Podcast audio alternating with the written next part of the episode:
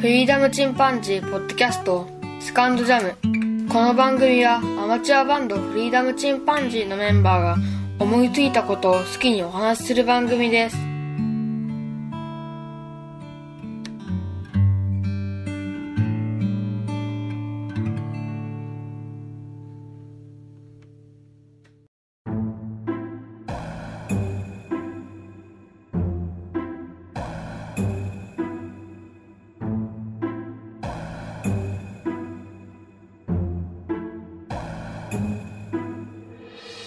さあ始まりました。フリーダムチンパンジーの佐藤です。今日は外でビヨビヨと風が吹いております。えー岡山は曇りですが、山陰の方では雨もしくは高知では雪という形になっておりますので、うーん、収録中もこの風の音が入るかもしれません。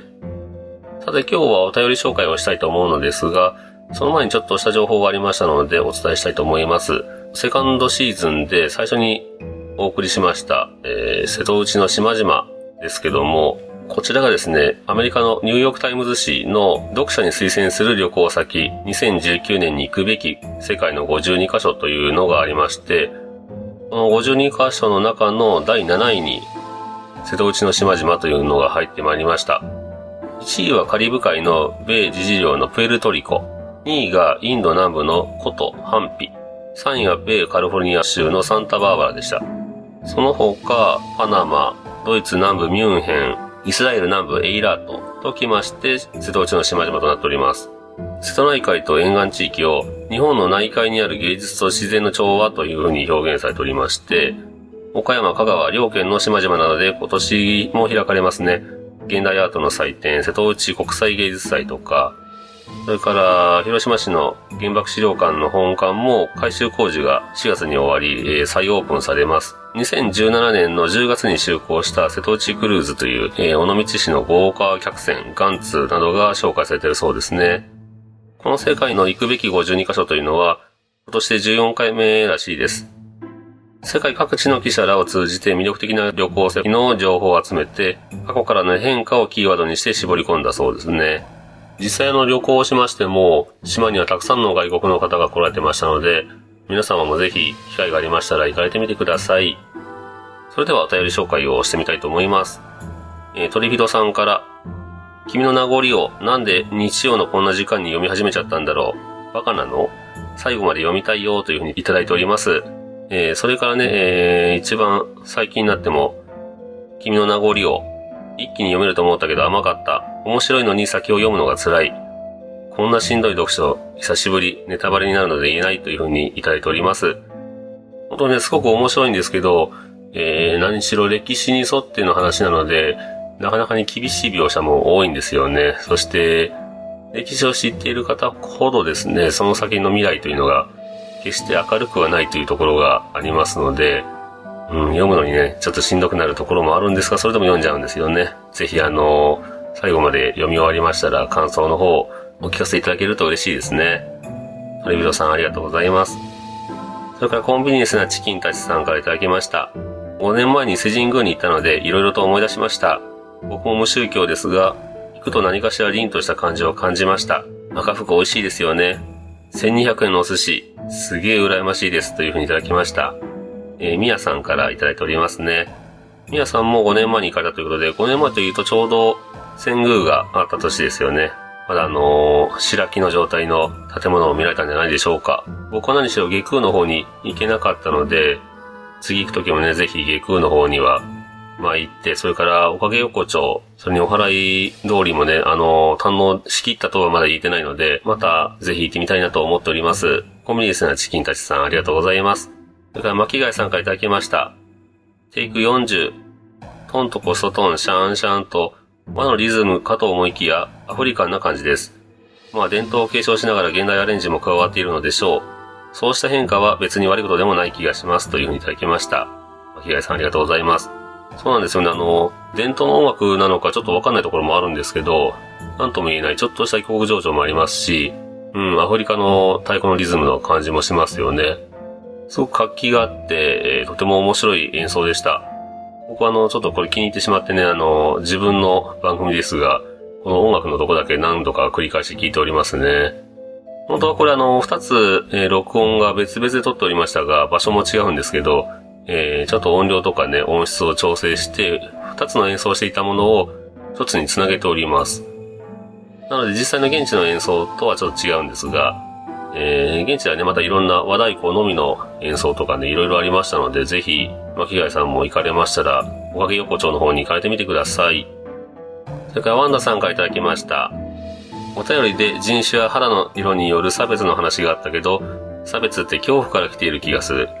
差別をする人たちにその恐怖がどこから来たのか聞きたい。自分の意見を言う40代以降の女の人に怖いという形容詞を使う理由もといただきました。えー、40代以降の女の人に怖いという形容詞を使う。なんでしょうね。僕はそういう風なことを、当然20代、30代でも使ったことはないんですが、これは女性ならではなのかなやっぱり勝てないって言いますかね。その、イフの念みたいなものも一つあるのかもしれませんね。海外に住んでらっしゃると、まあ、ワナさんはメキシコに住んでらっしゃいますが、海外の方というのは皆さんもっと自分の意見を言うというイメージはありますので、うん、日本にいて、その、暮らしにくいなと思う人も、アメリカとかね、で、そのあたりで暮らされると、全然当たり前だったり、むしろそれでもまだ弱かったりするのかもしれませんね。自分の意見を言うというのは、全然いいことだと思うので、その日本のならではのね、推し量るとか、いわゆる忖度するとか、そういった部分っていうのは美徳な部分もあれば、よろしくない部分もいっぱいあるので、うん。僕は自分の意見をはっきり言う人っていうのは好きですけどね。続いてね、えー、伊勢参りの話。赤服、羨ましいです。いつか行きたいなというふうに言っていただいておりますね。ワンダさんがね、あの、ラジオバレラペナというご自身の番組でも赤服のお話をされていましたので、うん。ぜひね、あの、つきたての赤服、伊勢前にされて食べられてみてください。カフェみたいな感じになってたりね、あと、まあ、店舗によりますけど、やっぱり本場で食べる赤服がとても美味しいです。ぜひ食べられてみてください。えー、ワナさんありがとうございます。それから、カチュさんからいただきました。伊勢神宮、独身時代に夜行バスで行った記憶があります。若い時ってパワースポットとか意識しないで大きい神社だなぐらいの感動しかなくて、改めて行きたいと思いました。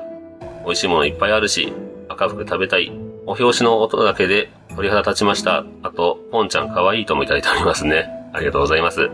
ポンちゃんね、まだ可愛らしいですけど、最近だいぶ生意気になってきましたね。えー、言い返してきたりとか、まあ、いわゆるこれから反抗期に入っていくんでしょうけども、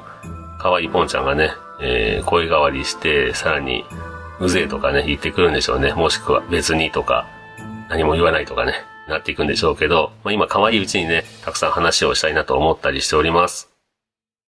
それからトリビドさんからもいただいております。聞いたこちらにもお服分けしていただけた気持ち。赤福さんに1日餅をいつか食べに行きたいですというふうにいただいております。1日餅っていうのはちょっと僕全然知らなかったな。美味しいんですかね。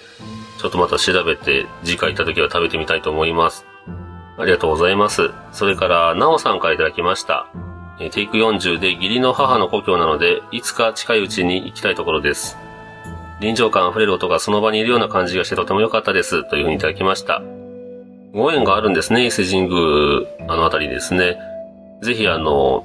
なおさんも行かれてみてください。今回、えー、お送りした、まあ、録音した音楽ですけどね、とても評判がいいですね。やっぱり庶民の音楽という感じがしますよね。体が踊り出しそうな。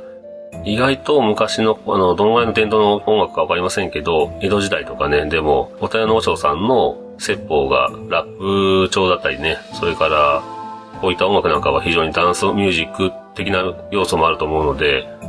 意外とその、昔の方、江戸時代とかの方も、はっちゃけて踊っていたのかもしれません。長さんありがとうございます。それから演劇ラジオの鎌様さんからも、聞きましたよというツイートをしていただいております。ありがとうございます。それからパンタンさんからいただきました。音開ぐ頂上からの景色が素晴らしいですよね。一角の骨付き鳥も美味ですね。親鳥、ひな鳥の違いを楽しむの良き。道中の話で出てきた石と場、敵馬の下り、よくわかります。その後馬の名前が3つほど出てきまして、とうとう三国志の小説や映画等でも出てきて、武将以上に存在感あったりしますよね、というふうにいただきました。アンタンさんは、えー、三国志に詳しいようですね。僕はですね、全然その三国志詳しくないんですよね。なので、えー、うちのボーカルのケン君に、その、書いてあった最後、3つ読めない馬の名前を聞いてみました。そうしますと、えー、白龍というね、長雲という人気武将が乗っていた白馬。それから絶英、えー、曹操の馬ですね。ハゲが追いつかないほど速いという名前。それから長雲統説。呂布並みに裏切りの象徴である義援の相場っていうのは泣けるという風に LINE で書いてきました。ごめん、何を言ってるかわからないよねっていう風に いただきましたが、うん、ちんぷんかんぷんだという風に返しております。こうやってね、あの、武将と一緒にその馬というのが非常に重要なキーワードになってるんですかね、三国志の方。僕もちょっと一度は読んでみたいなと思うんですが、横山ミステルの三国志をケン君お勧めするんですけど、全60巻ということで、ちょっと、なかなか簡単に手出せるものではないですね。パンタンさんありがとうございます。それから、旅オさんからいただきました。市場の雑踏とウィスさんのお表紙が、妙にシンクロして笑ってしまったフリチンのテイク40。佐藤さんの声質は街歩きにありますというふうにいただいております。それから画像もいただきまして、香港の雑踏の写真を、えー、送っていただきました。いいですね。中国旅行をされて、そこで僕の、ポッドキャストをね、聞いていただけるなんていうのは、なんだかとても嬉しいですね。中国は異国なんですけど、書いてある文字が、えー、ハングルとかと違ってね、えー、漢字なので、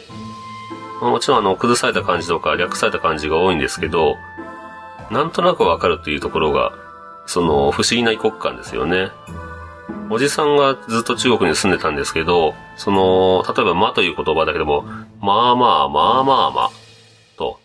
えー、まあと上がるのと、まあと下がるのと、まあと、えー、一回下がってまた戻るのと、まあっていう感じで、上がって戻るのと、それから、まという、えー、止める音ですよね。こんだけ5つの発音があって、またあのー、前後の文章にと照らし合わせて初めてわかる言葉とかいうのもいっぱいあるので、とても難しいようですね。おいじゃあゾータンっていうのが、あの、佐藤っていう感じになりますけど、僕も中国語ちょろっとかじったんですけどね、全然覚えてないのでね、